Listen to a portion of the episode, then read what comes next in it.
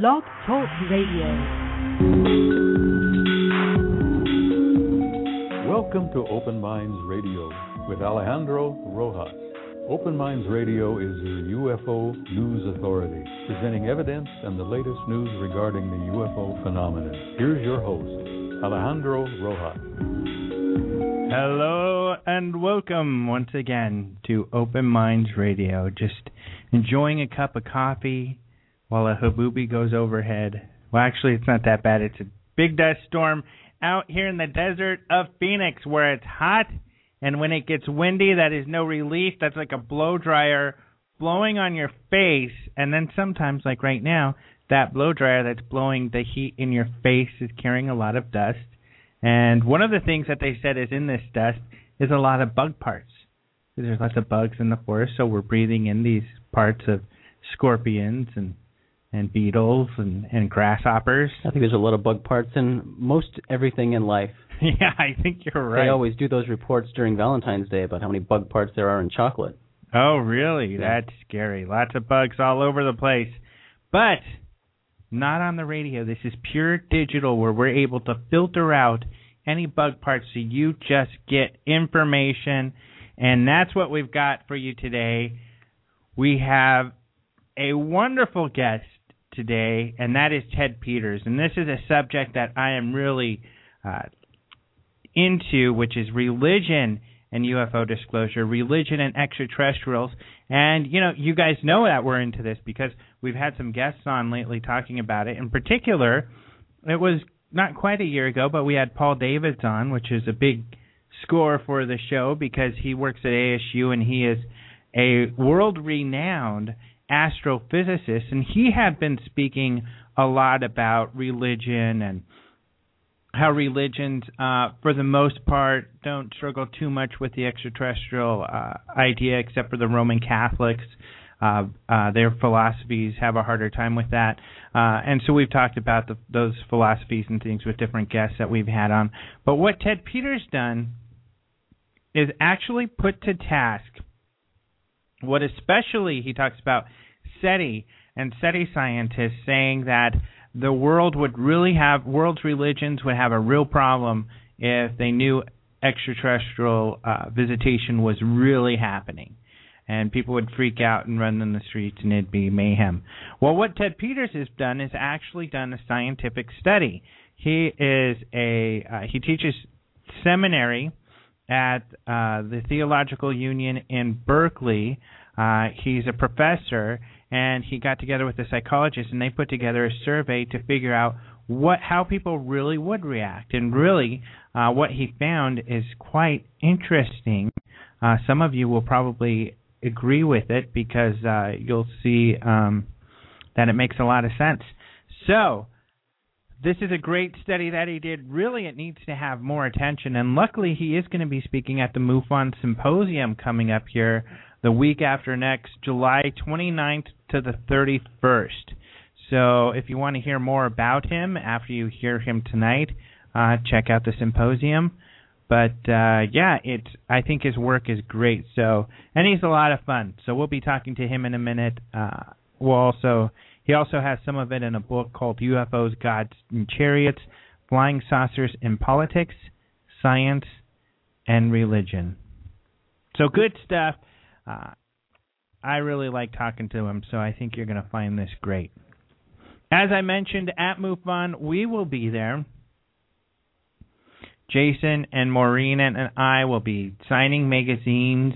Uh, if you bring in your iPhone, uh, because Maureen is uh, now kind of a, and Jason are YouTube superstars, uh, they'll sign your iPhone or your iPad, or just bring in your laptop or if you want to, haul in your desktop computer and they can sign it because they're get signed by UFO YouTube superstars. And if you want to know what I'm talking about, go to the Open Minds TV YouTube page and see all of the cool stuff. And that our latest magazine that we're going to have there is out and about Hollywood. So we're going to be in Irvine, California. That's where the MUFON Symposium is, not too far from Hollywood. So those of you Hollywood stars that are listening, and you know you've read Jason's article and you want Sammy Hagar or Dan Aykroyd, Steven Spielberg, some of the guys who if you want to come see us and talk to us about your article, feel free to come because I know they're all listening to the show right now. So, and I, they've been dying to meet us. I know it. So this is your opportunity, Stevie. Uh, we'll talk about some of your latest movies and definitely have some suggestions on how to improve them. Falling Skies, I'm sorry, is awful, and the whole alien invasion stuff is getting a little old, buddy. Super 8 rock though. Anyway, let us get on to some of the other exciting things that you can find at openminds.tv, and that is the daily UFO headlines headlines from around the world, and we are always very fortunate to have Jason McClellan here to talk news with us. Jason, talk some news to us. I am ready to talk news. Hello, Alejandro, and greetings everyone out in Radioland and in Videoland. This is your Open Minds news brief for Monday, July 18th, 2011. Space Exploration Technologies, better known as SpaceX, broke ground last week on a new launch pad. The company's CEO, Elon Musk, as well as state and local officials were on hand for the groundbreaking ceremony that took place at Vandenberg Air Force Base, northwest of Los Angeles, California. SpaceX is renovating an old launch pad from the 1960s at the base to be able to accommodate their mammoth Falcon Heavy rocket. Falcon Heavy is still being constructed by the company and will reportedly be the world's most powerful rocket, capable of sending cargo and possibly even people into space. According to the Huffington Post, the renovations of the launch pad are expected to cost between 20 and 30 million dollars and will take 18 months to complete. The company's goal is to launch Falcon Heavy from the new launch pad in 2013. With NASA's space shuttle program coming to a close, companies like SpaceX will likely fill the void. And as Huffington Post, Huffington Post points out, SpaceX already has a contract with NASA to supply the International Space Station with cargo using its smaller Falcon 9 rocket, and the company hopes to secure additional contracts with NASA and other customers, which could include taking satellites into space as well as humans on future manned exploration missions. Mm-hmm. We talk a lot about SpaceX. They're one Yeah. of the more exciting companies right now with uh, with their propulsion systems, anyway. Well, and this whole, I mean, it's just very fascinating to watch this revolution, this change in our whole spacefaring initiatives changing to the privatization. It's kind of scary because the private sector uh, moves a little slower because they have to see realize some profit um, in their ventures. But uh, and of course, safety is always kind of scary uh, with those type of things since NASA's been doing this for so long. But um, I think people would agree. You know, we need to cut, and I would rather see. I'm I'm a space fanatic, but I'd rather see you know maybe a few less rocket launches than uh, to see Medicare or Medicaid cut. I mean, or Social Security. People who really need that money. It's a a lot of big time bucks spent on this stuff. Yeah. I mean, we we talk about this a lot, but I mean, even this, and I, I pointed this out to you uh, during last week that this just renovating a launch pad. The launch pad's already there. They're not starting from Yeah. scratch. This is already a base, already a launch pad. They're renovating it to be able to handle this bigger rocket. Mhm. But just that renovation alone is costing thirty million dollars. Yeah. And you know the problem, and it comes back to defense, uh, which of course UFO people are always talking about, because defense costs so much. Those contractors, those companies charge so much for everything that they do that those same technologies which they want to use in space programs, these costs are inflated because they're using them to build missiles. Um, and so everything is very expensive in that whole industry. So, of course, I'd much rather see a few less missiles being built and rockets than and uh, jet fighters or other things that are. Absolutely, and that's why we need Steven Spielberg people. and the like to stop making these television Yeah. shows and movies about invading aliens. Quit scaring the hell out of everybody. That's right. We want to go meet the aliens. And yeah, shake their hand. we don't need to shoot them. Yeah. Yeah, but I, I will disagree with you. I, I think that you know No. with, the, with the private sector, Turn his microphone off. I think things will will move more quickly. Maybe. You know, I, I think with NASA, we, we look at a lot of the same technology being used that's been around since the '60s. I hope so, but then look at Spaceship One, Spaceship Two. How long? I mean, two years ago they did their test flight, and they're still a year or two out to doing, you know, their regular flights. Although they've already broken ground and they're building their spaceport in New Right. Mexico. That's exciting. Very exciting. But I hope you're right. Yeah, the private space industry is definitely exciting, and and you know it's certainly all all new to everybody. So it's exciting to watch how it develops. Mm-hmm. Well, earlier this month, Fireball UFOs were filmed in both Georgia and Mexico. Now another Fireball UFO video has surfaced. The video shows a Russian rocket transforming during different stages of the initial launch. Then strange flickering balls of light appear near the object, causing some to speculate that UFOs were disarming the rocket. The Epoch Times describes this video, stating, Several tiny white lights are flashing around the object and its tail, both glowing with a whitish light, probably due to the effect of filming a computer screen, as the core becomes semi translucent with a striped appearance. However, the rocket captured here is most likely the Soyuz 2, the rocket carrying six satellites from Kazakhstan, launched early in the morning the same day the videos were uploaded. The Soyuz 2 rocket is a three stage carrier type rocket designed for delivering payloads into lower orbit, and the strange transformation seen in the video is most likely caused by the different stages of burn. But we don't know. Debunking another one of my favorite videos. Oh, I'm not debunking at all. Yeah, in fact, I give credit to the debunking on this one to Maureen. But oh, really? but this That's video a is cool video. It's is one of one a of the cool video. yeah most interesting videos we've seen in a long time, and it reminded me a lot of something out of the movie uh, The Abyss. Mm-hmm. Some sort of Oh, yeah. organic, like weird. Yeah. But you're right. I mean, also, you know, when it's a small object and then it explodes and gets big, but it does look like on TV when the stage is, you know, one stage moving to the next where it's blowing up. It's a very cool video, though. I highly recommend watching it, hmm and we have Me that too. on our website, openminds.tv. Excellent. A 36-year-old bus driver was watching television last Monday night when she noticed a light hovering above the trees behind her home. She was startled by the light because she lives in a very rural part of town and the area behind her house is undeveloped for miles. She described the hovering object as having red, blue, and white twinkling lights. She grabbed her camera and took a few photos of the object. She watched the object for approximately 30 minutes, and she noted how eerily silent it was when the object was hovering. Living near a swamp, the night is normally filled with sounds of frogs, crickets, and other swamp creatures, but it was quiet. The next morning, she went to explore the area beneath where the object had been hovering, and she discovered an 8 foot by 10 foot area of tall grass that had been flattened. Hmm. Interesting story. Yeah, that is a weird one. I don't remember reading that one. I, I think we read it together, Alejandro. Huh. This was the Story UFO in Killingly. Oh, okay. Okay. So, and yeah, very interesting one. And another interesting fact about this story is this woman, though she her current occupation is a bus driver, she was formerly a, an Air Force policewoman. hmm. So I I would assume that an Air Force policewoman uh, is is trained in observation. hmm Wow, that is a very So her story is interesting. It has a lot of uh, other things other than just a, a, a sighting of a light in the sky. You know, she's got the the silence of everything, not just the silence of the craft, no noise coming from the craft, but everything was silent. And then this flattening of the tall grass in the area. Was this one of those stories though that didn't show the picture?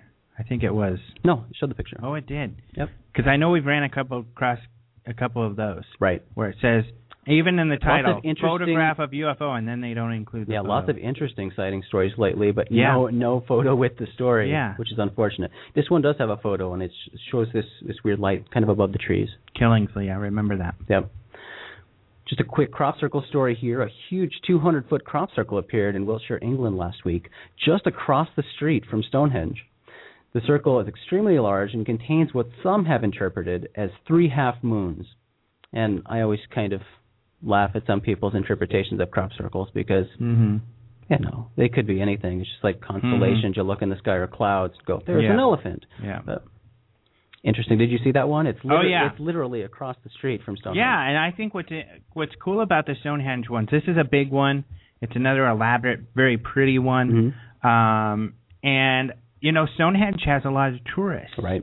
So they have tourists all day long, and I remember even uh, last year one happened across the street from Stonehenge, and they actually interviewed the security guard, and he said, you know, I'm here all day, and I came in, I left last night, there was nothing across the street, came in in the morning, and it's there.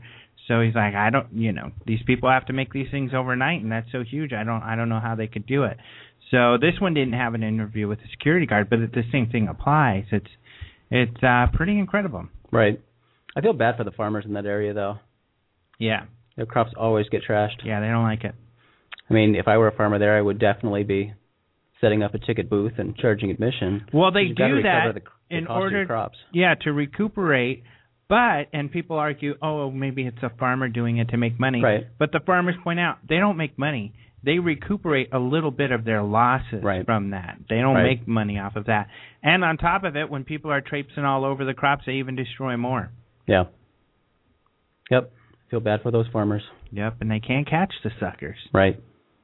Those security guards need to wake up. Yeah, well. Yep. Well, hopefully we here's a story we can hopefully now put to bed and never mention again. But the UFO-like silver helium balloon that grabbed the nation's attention back in 2009 has been sold. I'm talking, of course, about the infamous balloon created by Richard Heene in the Balloon Boy hoax, where a Colorado couple said that their son had floated away in the balloon. The Heenes put the balloon up for auction earlier this month, and an anonymous man who paid more than $2,500 is the new owner of this worthless balloon. That $2,500 will fortunately go to a more worthwhile cause than going to the Heenes. The money is reportedly being given to Japanese earthquake and tsunami relief funds. hmm Yeah, his wife is Japanese. Correct. So I I don't think this is the last we're going to hear of Heene though. I mean, he did this as a marketing stunt. He's kind of a marketing. He's a ham, and he tries to get into the spotlight.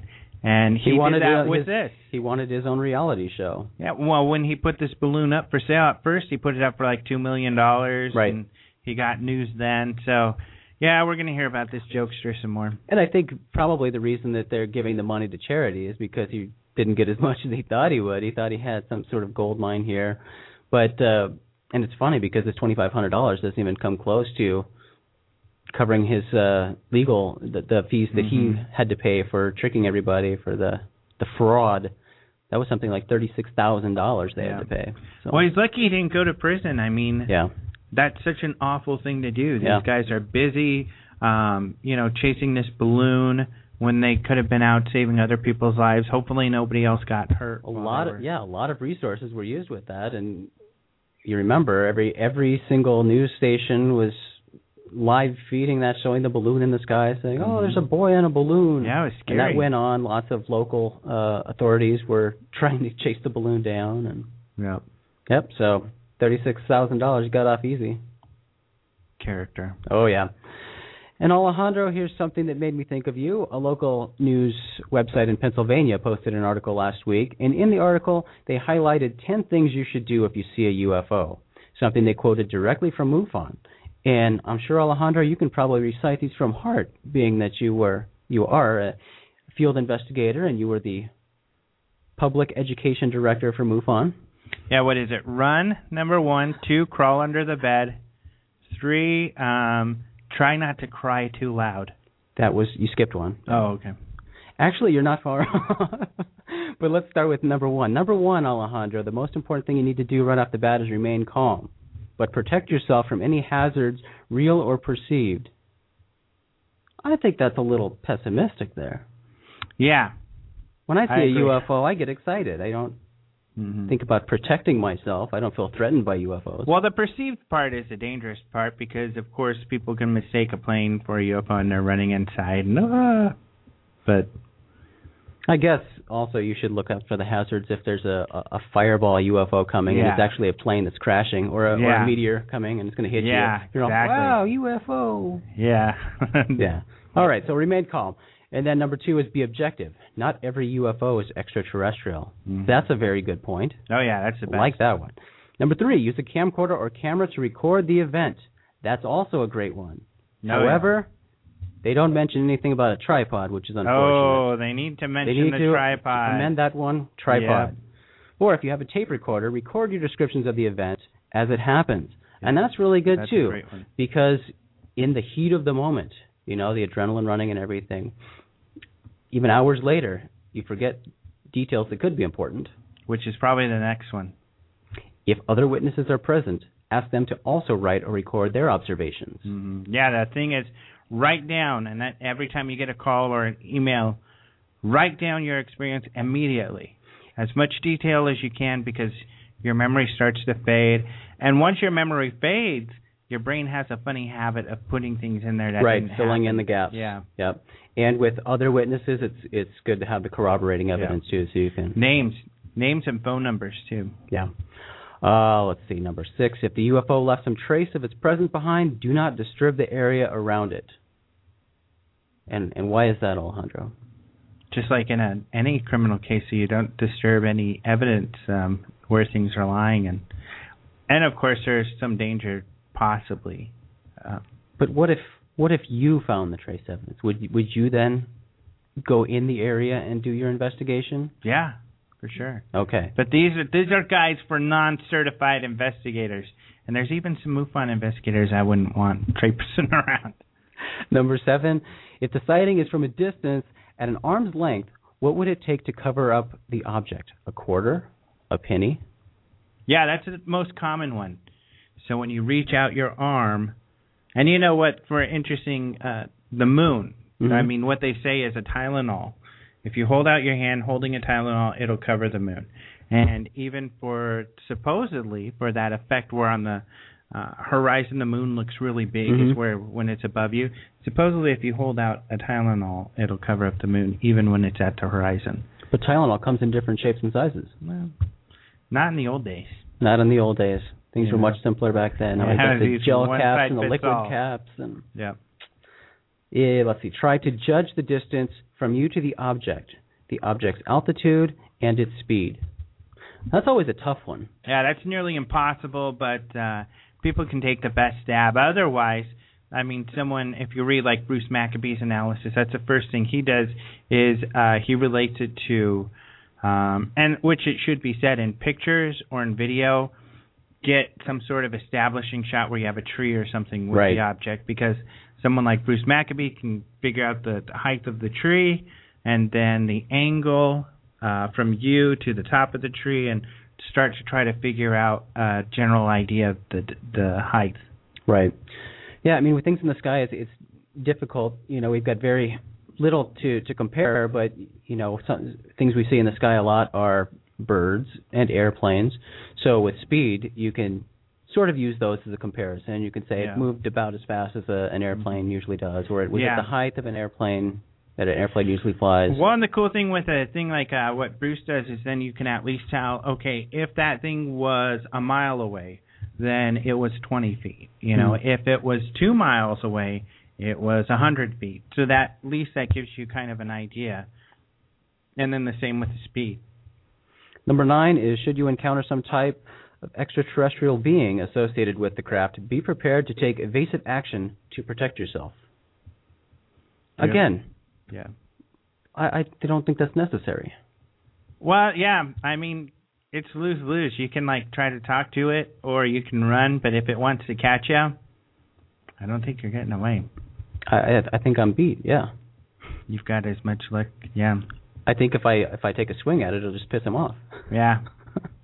And number ten, immediately report the event to openminds.tv. Is that number ten? That's number ten, Wow, great. or any other UFO research organization. Mm-hmm. But those are the ten. Did you have those memorized? Yeah. No, I didn't have those memorized. Oh, I'm sure you presented those many times, Mr. Education. Not in those ten, but in in a different way. Oh, okay. Although, see, a couple of them, like if you meet an ET, be prepared to defend yourself. I mean, I wouldn't have something like that. I can imagine you presenting those and acting them out at the same time, doing all sorts of karate chops and things. There, you take a picture. Yeah, absolutely. Take a picture, take a video, have it sign a release that says, I certify, I testify that I am from another planet other than Earth. So you- then you know it's extraterrestrial. So at least then you have a legal document. So if he's lying and he is from Earth, you can sue him at a later date for pain and suffering. Well, and I think this goes back up to number five or whatever it was. I mean, if there's an extraterrestrial there, that's someone else there at the sighting. So you need to get his account as well. yeah, His what did her- you see? Yeah, take the tape recorder, Mhm. get his uh, I saw this weird looking earthling. Yep, that will help. hmm Alejandro, that is it for the news. Remember to check out these stories and more at OpenMinds.tv, your source for UFO related news. I'm Jason McClellan, your Open Minds news correspondent, and you've been briefed. And do make sure to bug Alejandro and wish him a happy birthday yesterday. But don't do it yesterday because you'd have to time travel for that. But do feel free to send him a message today wishing him a happy birthday. Thank you. You're welcome, Alejandro. All right. Well, thanks again for the great news. And there's definitely good points there. Please, people, tripod. There are so many times, and we've talked about this, that people don't have a tripod. They try to lean up against something, and it's impossible. Your hand cannot stay steady. So when there's so many times we receive these videos and people say that it was flying this way and flying that way, and it's impossible to tell, especially if it's a single light in the sky, uh, you know, and you're holding the camera. There's no way for a researcher to say that's not a star uh, because your your hand is moving, and so the moving of the object in the screen is probably due to your hand movement. Now, if you have a tripod that your camera's on and you're filming a light and uh, it's the light is moving, then we know something about the movement, and we know that the movement didn't have to do with handshake or anything like that. So, tripod's important, video and filming is important. Uh, binoculars, if you have them, are important, and then recording exactly what you saw afterwards is really re- important, and recording the time because like that first thing said a lot of things are not UFOs and you can go to a site such as Heavens Above which is a great site, Heavens Dash Above, and you can go there and go look at your area at the time that you had your sighting, and it will show you if there are any satellites or iridium flares, and it will show you how intense the light is. Um, so you'll be able to see if it's a really bright object, because there are oftentimes, if you haven't seen an iridium flare, that's a really cool thing to see because you'll see all of a sudden this light get really bright and then dim out and that is actually these iridium satellites. I think they're they're russian and they're tumbling through space and and they've got they know exactly when the sun's going to hit it right where it's going to sh- light up in the sky. Um, so that's something fun to go watch. Go to heavens above right now and go see when there's going to be an iridium flare in your area and go check that out. It'll tell you when the space shuttle's above all of these type of things. Now, if you don't see something there, then you've got something very interesting, and certainly report it. Report it to Open Minds. And, you know, I like to say report it to MUFON too, because it's better to report it to more places than less, uh, because that makes everybody's data better. Uh, so we uh, can see correlations between sightings. Other stories that you can read on Open Minds. Well, our story from last week has gotten a lot of attention, and that was the one with uh, Frank Kimbler, our last guest, who uh, did some isotopic research on some metals and material that he found out in the desert in Roswell, where the crash is. Uh, there was a question uh, about the error, um, and the there's always error in a test, and uh, the where the uh, uh, isotopes, I guess, landed on this test is close to the error. Uh, and as Frank says, you know, that's why he needs to be do more tests. He says it would be rare that this, you know, would um, hit somewhere, you know, off the the chart like it did, um, and be error, but it's entirely possible. So that's why the the other tests need to be done. Just to answer that question, uh, more tests need to be done to figure that out. Like Jason said, we have the fireball stuff. We also have an interesting story about um, UFOs over Wisconsin. And this comes from the Wendell Stevens archives. Uh, and really, you know, collecting decades of UFO pictures, he has some very interesting stuff there. And we always try to get as many of these pictures into the magazine and onto the website as possible. Uh, this was a situation where, fortunately, we had multiple pictures and we had an analysis of those pictures. So those are all online. Some of these, of course, look uh, highly dubious, uh, but some of them um, not so much. And I mean, it seems, especially in the 70s, a lot of discs uh, and were being seen in some extraordinary photographs. So go and check that out uh, on our website in our article section. All of those things that Jason had talked about are up there as well. And another story, I talked a little bit about this, it's doing very well, is our Vietnam story, where uh, somebody at the National Archives had written a blog about a UFO incident that he had found in some logs at a base in Vietnam during the Vietnam War, and Antonio had found that, so he wrote a story on that, and that's also a really interesting one. The base was called Chu Lai, um, and we don't know who the person was that submitted it, but uh, you can read that account. Otherwise, we're keeping on top of all the Fireball UFO videos that keep appearing. Um, it's interesting in the last couple of weeks that there's been so many, and it's also interesting that the Epoch um, Times has been covering all of these stories, and they're a paper out of Washington D.C. And I think it's partially Jason's fault that they're so interested because they had posted a video he had put up on YouTube, and uh, they've been posting a lot of UFO videos ever since. So very interesting stuff there. So that's some of what you'll find on our website. We also actually have some new YouTube videos up, like I've talked about. Uh, you know, we have some UFO news, uh, the stories that you get here, but you have Maureen talking about them, and some videos are showing if they're associated. We have a little more video with pictures about the Roswell UFO material that I had talked about, and we always put up. Uh, we'll take those window pictures that I was talking about and put them on video uh, as well so people can watch them on YouTube. And one of those is uh, from Cumberland, Rhode Island, is up right now, and this is kind of a, a photo of a strange kind of long um, cylindrical type UFO photograph. And uh, Jason had put that together on a video as well. So our YouTube is something very cool to check out. In fact, if you go to openminds.tv and scroll to the under the stories, you'll see our video section and we have a very cool new video player up there where you can scroll through our videos and check those out and watch them on the page or click on the video and it'll take you to YouTube.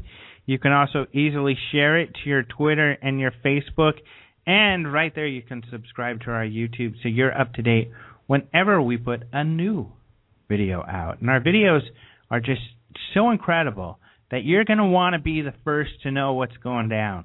So go subscribe there. However, let us go ahead and get Ted Peters on because I'm very interested in this subject. His study was incredible. I mean, I love when people go and take these um, ideas, myths, or something like that, and go apply them uh, and do some real studies to figure out uh, whether they're real or not. And that's what Mr. Peters has done. And so let's get him on and hear what he has to say about this. All right, I am very happy to have Ted Peters on the phone. Are you there? Uh, I'm here, Alejandro. Good. It's wonderful to talk to you. And uh, I'm really excited to talk about this subject uh, because I just I find not only the the I think you when we talked before you had mentioned about the you know more of the discussion than whether or not they're just here, but the whole social aspect of it and uh, is really interesting. Yes, I look at UFOs as a phenomenon, uh, and when you um, look at a phenomenon, you don't talk just about what's there, the UFO itself mm-hmm. but also the person who is perceiving it or thinking about it. And it's both the uh, viewer and what gets viewed, and things such as the psychological impact or the sociological impact of uh, the person who perceives in UFOs or believes in UFOs is just as important to me as uh, what they themselves might be in themselves. Mm-hmm. What originally got you interested in looking at the subject or dealing with extraterrestrial life? Well, when I was a kid, my mother and father were avid UFO book readers, and I can still remember uh, a day when they went to hear George Adamski, the great uh, California contactee, to hear him speak. I was so young at the time, I had to stay home with a babysitter, but I couldn't wait for them to get home so I could hear uh, what it was that uh, Adamski was saying, and there was a, a lot of uh, excitement. And I collected uh, newspaper clippings and magazine clippings for decades uh, to follow the phenomenon. Later on, when I grew up and uh, became a university professor, I went back. And boy, I just had a gold mine of information to look at. So uh, you could say I'm almost a cradle to grave UFO aficionado. Yeah, and um, so then, I mean, uh, one of the things that you've done, and I, I think is really interesting, you kind of tackled this whole concept uh, with uh, that religions, because a lot of people say this over and over again, that religions will be uh, greatly affected should the extraterrestrial um, truth come out, or should there be, you know, people they come and visit us outwardly and disclosure happens. And uh, it, that's one of the things that's great is you actually did a survey to get together a lot of people yes, to figure this out. Prompted, I was prompted to pursue this question because it seemed to me that religious people, that is, say, someone affiliated with a church or organization, were just as interested in UFOs as anybody else was. Mm-hmm uh, especially the extraterrestrial hypothesis, yeah, there seemed to be these uh, assumptions that religion was fragile and it was just great if we made contact with an extraterrestrial intelligence. One year I received four invitations to be interviewed for the National Enquirer, each one writing one to each um, journalists wanting to write a story on this, and and I remember arguing with one. Well, don't you think that if we meet ET, that our religion will crumble? And I said, no, of course not. So why why do you think uh, that it would? And the interviewer said, well, because Christianity teaches that man is the highest being. I said, gee, I never noticed that. I thought there were angels God were rated higher mm-hmm. than us. And uh, so each one of those ended in frustration. And later on now, I've become very involved in the dialogue between science and religion, uh, especially uh, currently astrobiology and those scientists who are really looking at what's happening in outer space. And I noticed that these scientists seem to make the same assumption that actual contact with ET will be uh, destructive to religion. It'll cause a crisis in belief, and religion will fall apart.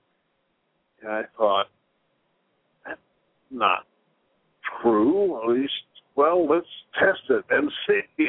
Mm-hmm. And with that in mind, um, I launched into the uh, Peters ETI Religious Crisis Survey and it survey for the most part confirms what I intuitively had thought, and certainly not what the skeptics have thought.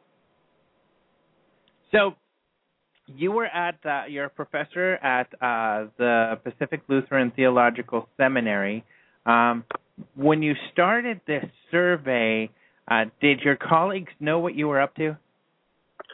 Uh, no, and in general, uh, in general, uh, this is a topic that's relatively new. Mm-hmm. And, um, I plunge ahead on frontiers of my uh, my own from time to time.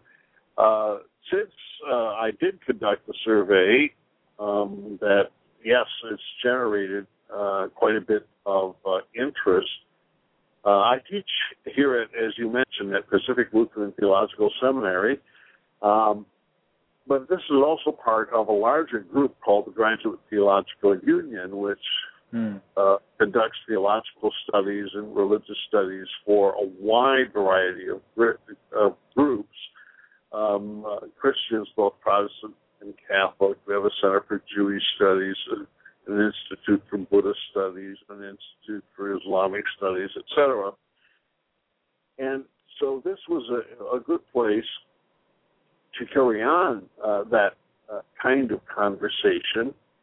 And individuals here and there are interested, but I can't say there's a groundswell of uh, interest in this particular mm-hmm. topic. So uh, I pursue it with connections in the scholarly world and in the non-scholarly world, um, uh, wherever people might be, just here in Berkeley. Mm-hmm. Uh, when when was it that you put together the survey and then started uh, getting uh, you know sending it out? Uh, 2008. Okay. I had read uh, one or two uh, surveys that had attempted to get at this and felt that I could construct a slightly more com- complex one, uh, which we did. I, am not going to brag mm-hmm. that was as high a quality a survey as um, uh, as one might um, expect by professional surveyors. Yet, uh, I do think that out of 1,325 uh, in our sample, that uh, enough in the way of patterns emerge so I can have a fairly high degree of confidence that it does tell us quite a bit that's important. Yeah, I think that's great. One of the surveys that uh, you said that you kind of uh, have looked at that was similar was Victoria Alexander, who's uh, incidentally John Alexander's wife, who is someone well known in this field. And so she was, it looked like, the first in this area to kind of take a stab at this. Yes, and um, when I read her survey, I intuitively thought, well, of course, um, uh, that's right. And uh, she had um, had gained information from clergy, and the clergy didn't seem to um, have a lot of, uh, uh, well, or let me put it positively, um, the mm-hmm. clergy seemed to have a very positive or welcoming uh, posture towards the prospect of ETI. Uh, I think what I did that added to it was greater discrimination between uh, religious groups mm-hmm. uh, themselves. And what I was hoping for is that I could actually begin to look theologically at what uh, people might be saying uh, about this particular topic. Um, we didn't sharply distinguish between clergy, lay, and religious, but mm-hmm. we did make uh, some attempt uh, to discriminate between those three subcategories. And for the most part, it didn't make a difference. That is to say, a clergy person and a lay person in the same religious group uh, are likely to think the same way. Mm-hmm. And then, you know, and then when you get to it, I mean, um, that what like guess question three is kind of the big question. Uh, I'll read it here. The official confirmation of the discovery of a civilization of intelligent beings living on other planets would so undercut my beliefs that my beliefs would face a crisis. And the three things they could answer was agree, strongly agree, neither agree nor disagree, or disagree strongly, uh, disagree. And the overwhelming response was in the disagree. Overwhelmingly, and that applies to Roman Catholics. It applies to evangelical Christians, which mm-hmm.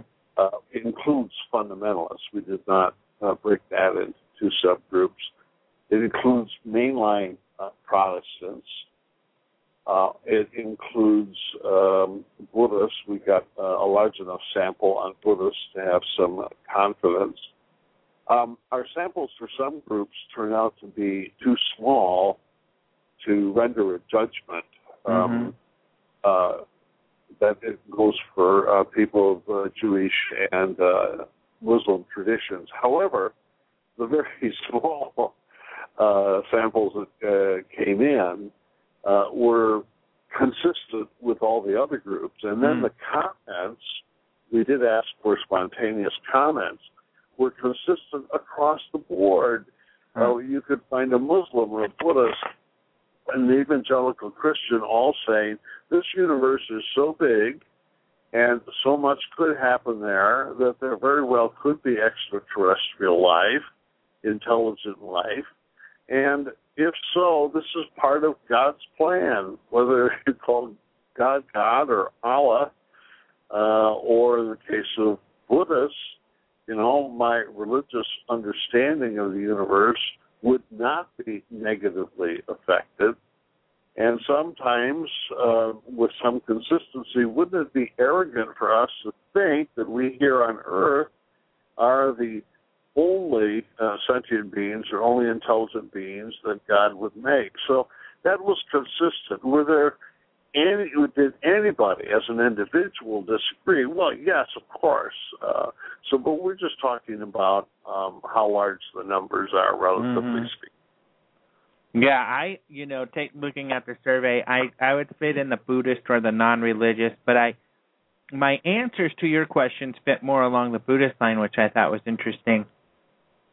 But um some of the answers um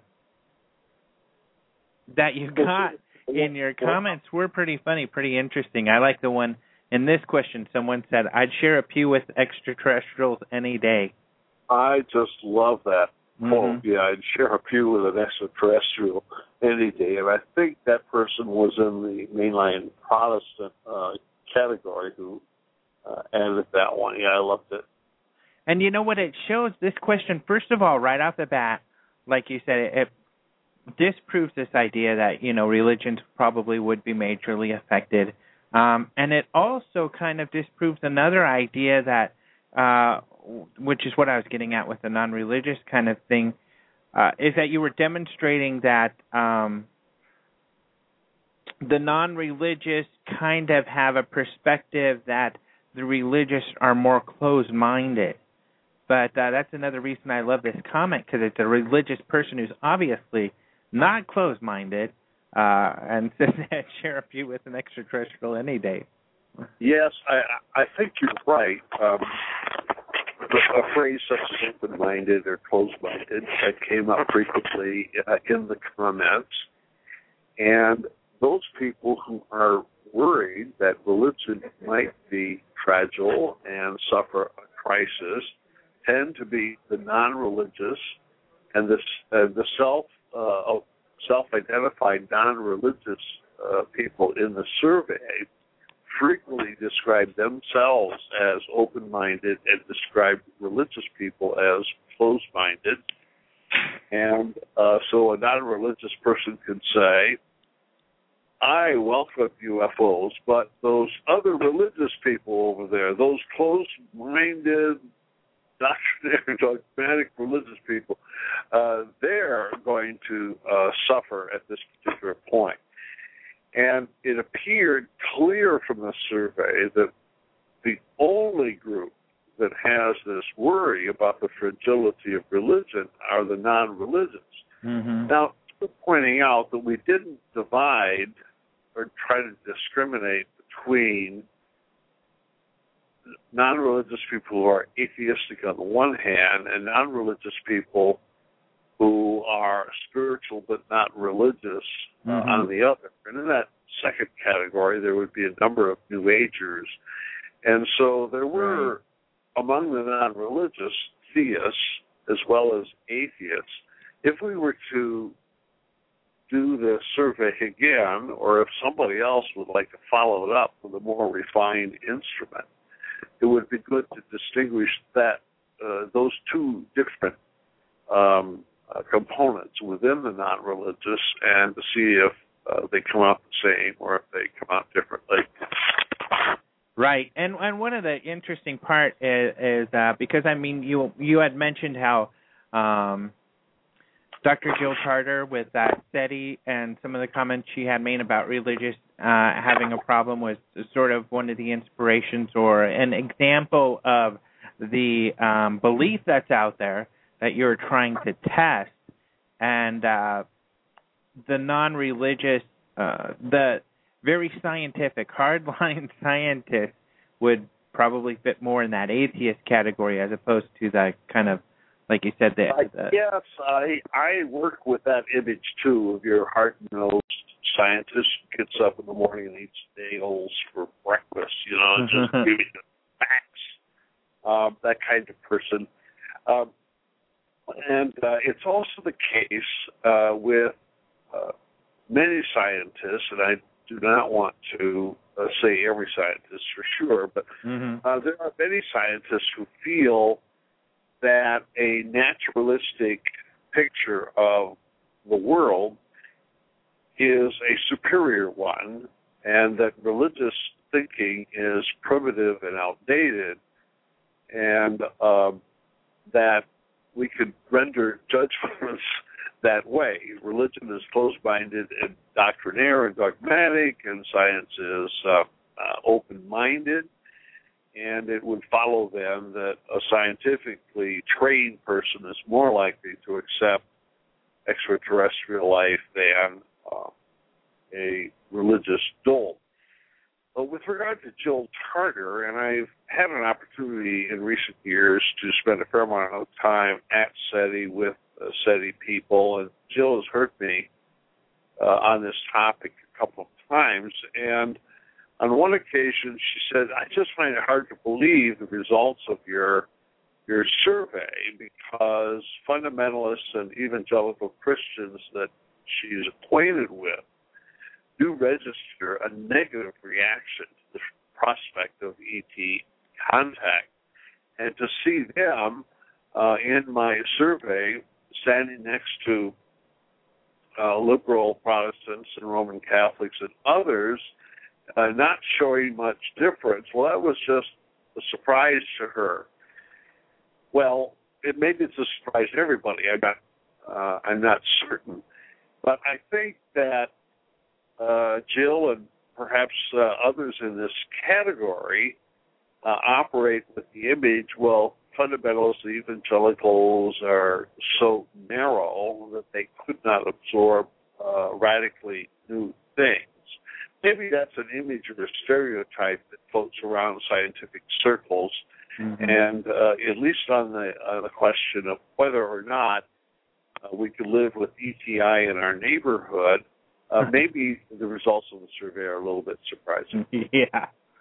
Now, I I was not surprised by your findings. Uh, I think it makes sense, and you, you answered some questions as to why this persists, and we'll get into that later. This this idea, um, but um, I was a little bit surprised at how much, you know, how strongly people felt their beliefs would not be affected. And I love Yeah. question four because question four also shows something interesting because question three was will your personal beliefs be affected uh, or face a crisis question four is will your religious tradition face a crisis and there was a slight difference um, even though it is only slight where a few more agreed that their religious tradition may be affected um, but uh, oh, Yes, still if I were- If I were a Roman Catholic Mhm. layperson, I would say, "Oh, my faith won't be hurt at all." But yeah you know what? I'm going to worry about the bishop and the archbishop and the pope. right Maybe they would get a shot. Mhm. And that's the only way I could uh, read that result. But I find it interesting that there is uh, a noticeable change, not uh, significant overall, but certainly within that group. So many individuals indicated that my faith won't be undercut, but the other person sitting next to me in the pew or the one in the chancel, they're going to have a problem. right. Yeah. So I think that's an interesting answer. And of course, you know, um, personal beliefs, people can be more flexible than large organizations. But um, it also kind of gets to because you had some answers in this, you know, such as most people, like uh, Mormons, for instance, saying, you know, we already believe in, in extraterrestrials, Buddhists saying we already believe in other planets and things like that. And the only religion, and Paul Davies, who who you refer to in this document, uh, you know, he talked about how Roman Catholics might have an issue because uh, philosophically there's there's some um, things there, but Roman Catholics are the ones who are really wrapping their arms around trying to uh, to uh, resolve that issue, and they're you know having astrobiological or astrobiology conferences and things like this. Yes, uh, I think it comes to a surprise frequently for people in the media to learn that the Vatican has sponsored its own observatory for pushing four centuries now. Um, they might not have liked Galileo, but they certainly took advantage of the telescope. Mm-hmm. And uh, when I, and I've had an opportunity now since 1987 to work with Vatican Observatory astronomers, and looking for extraterrestrial life has been part of their agenda, um, at least for the current generation of uh, astronomers and astrophysicists. And maybe they inherited it. I don't know how far it goes back.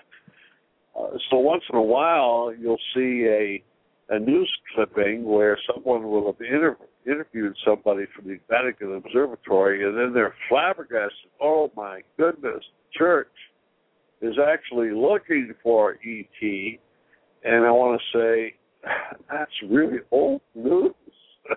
Yeah. It'll be news when they find ET, but right now it's old news that they're looking. And uh, obviously, they're not going to have any theological difficulties if they're looking uh, just as you know many uh, other secular uh, astronomers and astrophysicists are looking. Now, this uh, philosophical issue that the Roman Catholics have that uh, Paul Davies brings up um, hasn't necessarily, I don't know, and you would have more insight, been resolved amongst the um, scholars and the philosophers and the theologians and the Roman Catholicism who are talking about it. But Funes who's in charge of uh, the observatory, has come out and said it's okay to believe in extraterrestrials and they would be our brothers.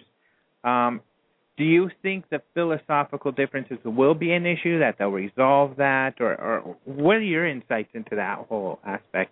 Well, with regard to uh, Jose Funes and the other Jesuits who are the researchers at the Vatican Observatory, George Coyne, uh, Bill Stoeger, um, and uh, scientists such as that. They're just interested in finding them. They would it would give them a good day, you know, to actually discover uh, ET. With regard to what comes next, there isn't really a lot of philosophical speculation, at least as I hang around with that particular group. Mm-hmm. Uh, I'm sure that philosophical questions will come up, but uh, right now, at this particular point, they don't invest a lot of time and energy in them. Mm-hmm. I could add, however, and this is a concern of Paul Davies, whom you just mentioned, that a theological issue having to do with the incarnation of God in Christ will come up and has come up amongst uh, theologians uh, for quite a while. And that question is when we think of God incarnate in Jesus Christ in human history here on earth, would it uh, be, will that suffice for the whole universe, or are we likely to see similar incarnations in other species on other planets? And you can find theological muscle uh, picking up one or another of those two alternatives, and Jesuits sitting around uh, having their sherry in the late afternoon uh, as a, after a hard day's work. Of course, we have to say that's before a hard night's work because they were in the night sky over the day sky to be looking at the stars. Um, that that's the kind of conversation you'll hear. And as far as I know, uh, there's no one dominant point of view, uh, either for Catholics or Protestants who deal with that question mm-hmm. of a single incarnation versus multiple incarnations. Is it a Protestant issue too? Uh, and if so, or if not, why not? Uh, I do think that a Protestant would have to confront this in exactly the same way. I Uh-huh. just think that there are more Catholics busy at work on this question Gotcha. uh, than Protestants. hmm So yeah, so people aren't worrying about that too much then. No, they're not worrying. Mhm. And one of the interesting things about critics such as Paul Davies and others uh, he says that or assumes that this is what makes Christianity so fragile and so subject to crisis uh, is that it could not resolve this question of singular multiple incarnations. Well, to me, the evidence is clear that it would not precipitate a crisis. Yes, mm-hmm. the debate would go on, but a debate shows that people are pretty comfortable with discussing both sides of the question. So that's that's what makes me think, you know, it's not going to provide a crisis. It'll provide an opportunity for theological debate, but we've had theological debates going all the way back to the Bible. Mm-hmm. And uh, this is nothing new here, and a theological debate does not suggest a crisis at all. Well, I grew up Roman Catholic, and it seems like uh, there are a lot of theologians who get excited when it comes to having something to debate. yes, yes. In fact, uh, our understanding of the rules for debate, uh, for the most part, are drawn from the medieval Roman Catholic process of having uh, a dialogue where one person puts down a thesis and argues for it, to someone uh, puts down a counter thesis and argues for the, that. That's part of the whole tradition. In fact, uh, theologians become theologians in large part because they want to argue. right. so this moves us on then to question five, and I think this is the big key because um, you thus far have pretty much disproven the idea that uh, religions would face a crisis. But then you ask, even though my religious viewpoint won't face a crisis, what about those other religions? And there was a, a pretty decent response that, oh yeah, my religion's going to be fine, but those other religions, they're in trouble. Yeah, I uh, I don't know how to explain that, but I find it uh, humorous, very humorous, yeah. that uh, people would think that. One of the um, uh, things that puzzles me, and uh, you'll notice that we have almost 70% of the non-religious uh, affirming, uh, agreed or strongly agreeing um, about that. So that means uh, a person will say, I am not religious, but I believe that all those Hindus and Muslims and Christians over there, they're going to have a problem that I won't have it puzzles me because I suspect that some of those people in the non-religious category grew up religious. Um, mm, how many right. times can you find a story uh, such as E.O. Wilson and others? I grew up an evangelical, but I gave my gave up my faith when I learned about evolution or something like that. Mm. So now, as a mature uh, person, uh, perhaps embracing agnosticism or atheism, they remember what religion was like as a kid, and now they don't have religion anymore.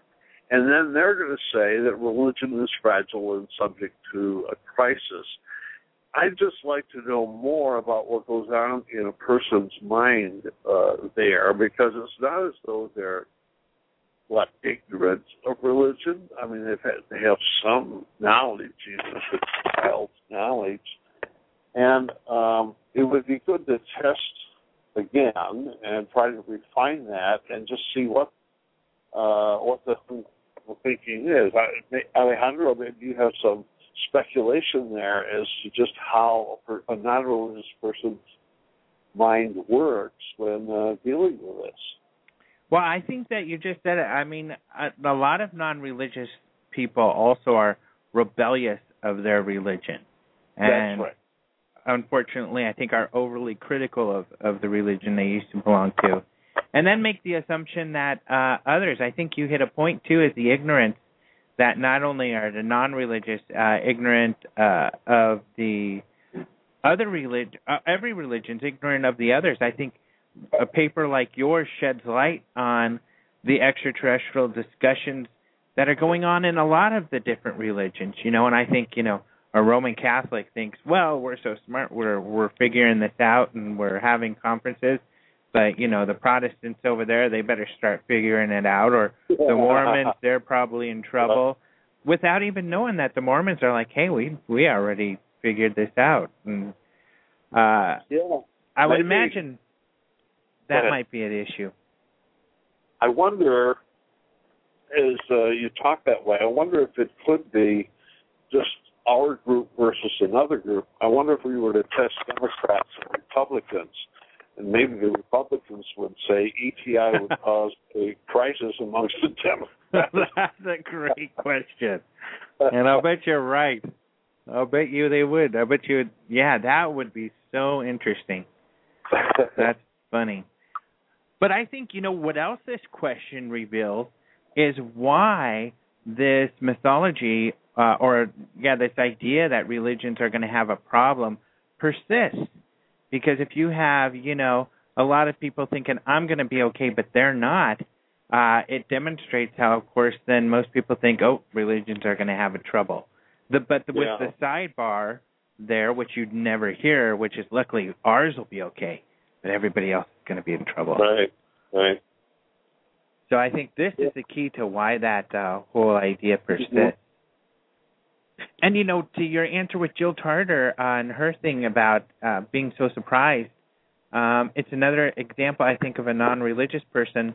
I'm not so surprised because I'm in this field and I pay attention to all the different uh, people discussing extraterrestrials, and I I realize that a lot of religions and groups are discussing this or okay with it, whereas someone like her uh, may not be aware of that. Uh, yes, it's uh, maybe if uh, we make up our mind what religious people are like, then we don't really want to invest the energy Yeah. to find out whether uh, what we have thought is really uh, on the mark uh, or not. Getting back to trying to read the mind of a person who is scientifically educated, who feels that religion was something to be enjoyed as a child, but when we mature, we give it up and we replace it with what? Science? Yeah. um, that if you were to then extrapolate extrapolate to the uh, evolutionary history of the human race or something like that, you might want to say, well, religion was primitive, and uh, we who believe in the scientific understanding of reality, we are the advanced ones. I see that assumption at work uh, in what I call the ETI myth. And yes, people in the contemporary uh, age, the scientific age, just as capable of thinking mythologically as others.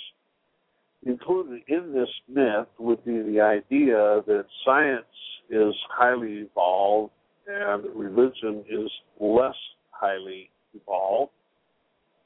And those of us who are scientists, we're the ones who are going to actually make contact with ET, and maybe ET is more highly evolved than we are, and perhaps on their planet, in their evolutionary development, they were religious once, but they gave it up for science.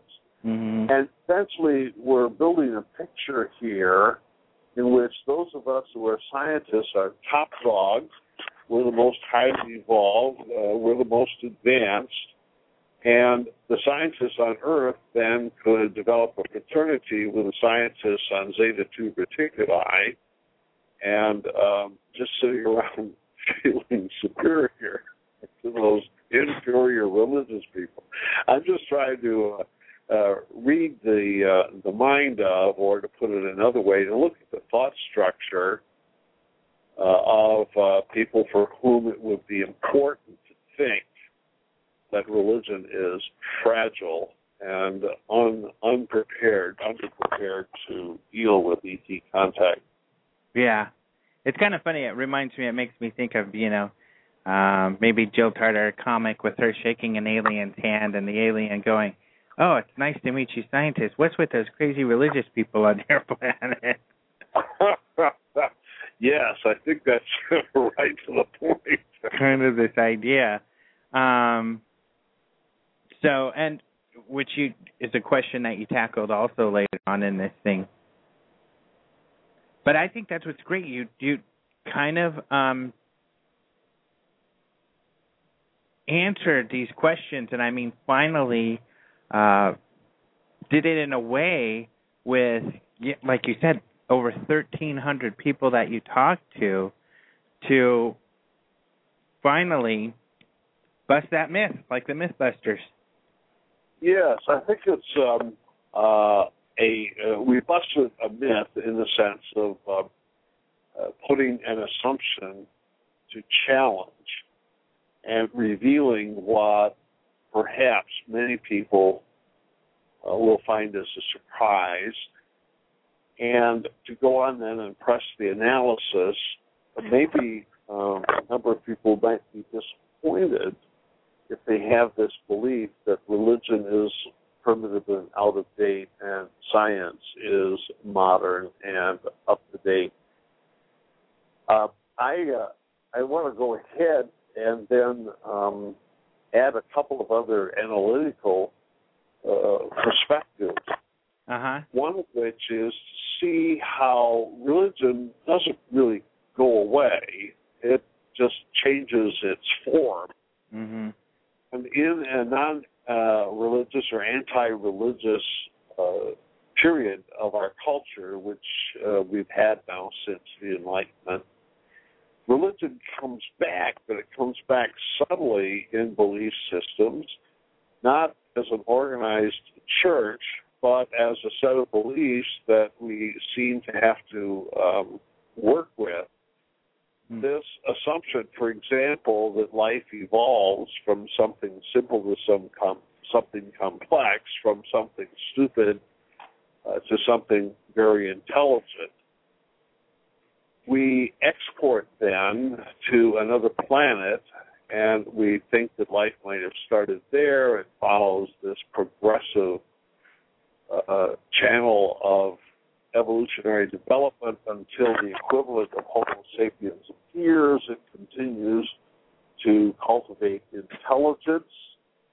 Um, intelligence must be reproductively adaptable on other planets as well as it is here and eventually intelligent people um, may have religion, but then they go on and then they become scientific, and when they're scientific, they create technology and they create radios to send signals to us uh, here in space. And if they've been at this longer than the 3.8, uh, 3.8 billion years we have on Earth, um, then they're more intelligent than we are.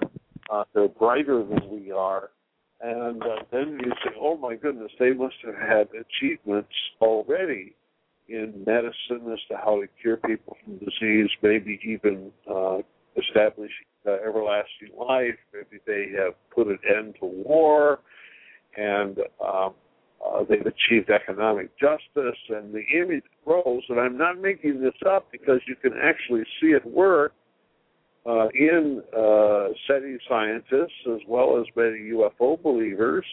Mm-hmm. And we have here then this more highly evolved society that has all kinds of qualities and traits that are superior to ours. And you know what? If we could have contact with them, we would benefit from this. And they would share their medicine and longevity with us. They would share peace and justice with us and all of these kinds of things. Well, there's not a shred of empirical evidence at all from a scientific point of view that such a civilization exists, but boy, we want to believe in it. And it just looks like heaven. It looks like angels uh, coming with sheets instead of on uh, gossamer. Uh, and so what I'm thinking is is that many religious beliefs have just sort of gone underground, but now they pop up again uh, in belief systems surrounding ETI, which would include some UFO believers, but clearly, uh, in the case of SETI and others, uh, those who are strictly who think of themselves as being strictly scientific character.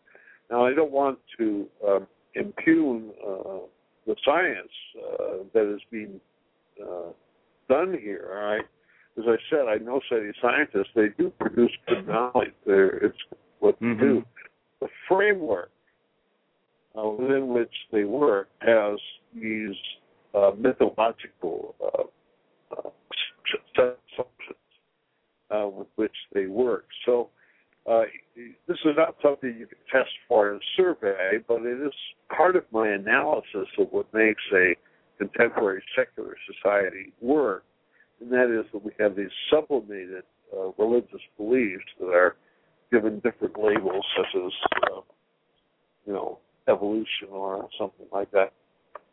Well, one thing that I'm, you know, because I'm I'm not, you know, definitely some total SETI basher, but uh, certainly uh, am critical uh, of there are because these are scientists, but they certainly have very strong opinions that are purely based off of um, speculation, such as this one um, that you actually did the work to discover uh, was not necessarily true. Um, but a lot of those, and and you know, especially in astronomy, when they're finding new things that they never could have imagined existed on a regular basis. What was one of the latest were planets that didn't have a not attached to suns, just floating out there in places. I mean, on a monthly basis, it seems they find these amazing discoveries they never thought possible. I think this is a very good point, and it's a subtle point that belief in the ETI myth is a prompt or a heuristic. It's something that gets the scientist going in order to pursue the research. Mm-hmm. Now, the last I'd observed, a list of exoplanets was somewhere around 1,500. Mm-hmm. And it is the assumptions that we make that turn us on and get us excited Yeah. and uh, lead us to construct research programs to go after them and find them. And there's no question in my mind that this new knowledge is very valuable to us. And if it starts out with speculation, and if it ends up with new knowledge, I want to say hallelujah. It's a good it. point. That's a really And, good point uh, because it's very possible that Mhm. the will turn out to be true. It's Yeah. just that we need to distinguish between speculative assumptions that look mythological on the one hand, with the actual data that we gain from pursuing the research on the other. And SETI really has produced a lot of interesting knowledge, as other astrobiologists have produced for us. Yeah. Well, and you know, the majority of uh the astrobiologists, at least a lot of the big ones, I know Michio Kaku and and Sagan and David, they all have the idea you're talking about that they're more evolved in everything. And personally, I'll admit that I have that feeling, although I, I understand that it's certainly not uh, empirically provable. In fact, uh, you know, democracy, which is a very advanced um, um, way of governance, has been around around for a long time. Um, it's gone away and come back, you know, uh, but it certainly inspires me because if I had the philosophical belief that there are probably bad guys out there, I wouldn't be as enthusiastic about finding them. Uh, these are uh, good observations. I had not thought about the democracy analogy. I mean, it is true that uh, 2,400 years ago we had democracy in ancient Greece, uh, and it went away and came back. Um, I think with regard to belief in the ETI myth, um, I I know as a kid I wanted it to be true, and Mhm. now as a grown up I kind of want it to be true. In fact, I'm of disappointed that we haven't proven it true uh, after uh, all of these uh, decades. And I think keeping the myth alive uh, is probably not a problem.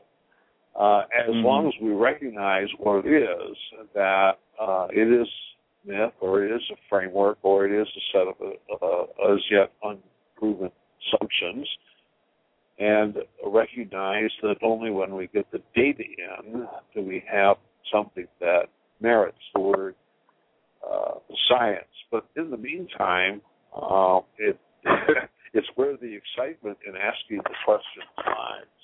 Yeah. Yep. Yeah, I would even say, you know, even maybe uh irrationally at times I fantasize and lean on it like a crutch and maybe it's because I think of, you know, things like Star Trek where they have these wonderful futuristic uh adventures and and and humanity and they're all so nice to each other and everything which is great uh kind of vision. Yes i noticed um stephen hawking about this time a year ago. Mhm british physicist had cited that the uh, space wings uh, out there on other planets are probably a lot like us and they probably rape and pillage and destroy.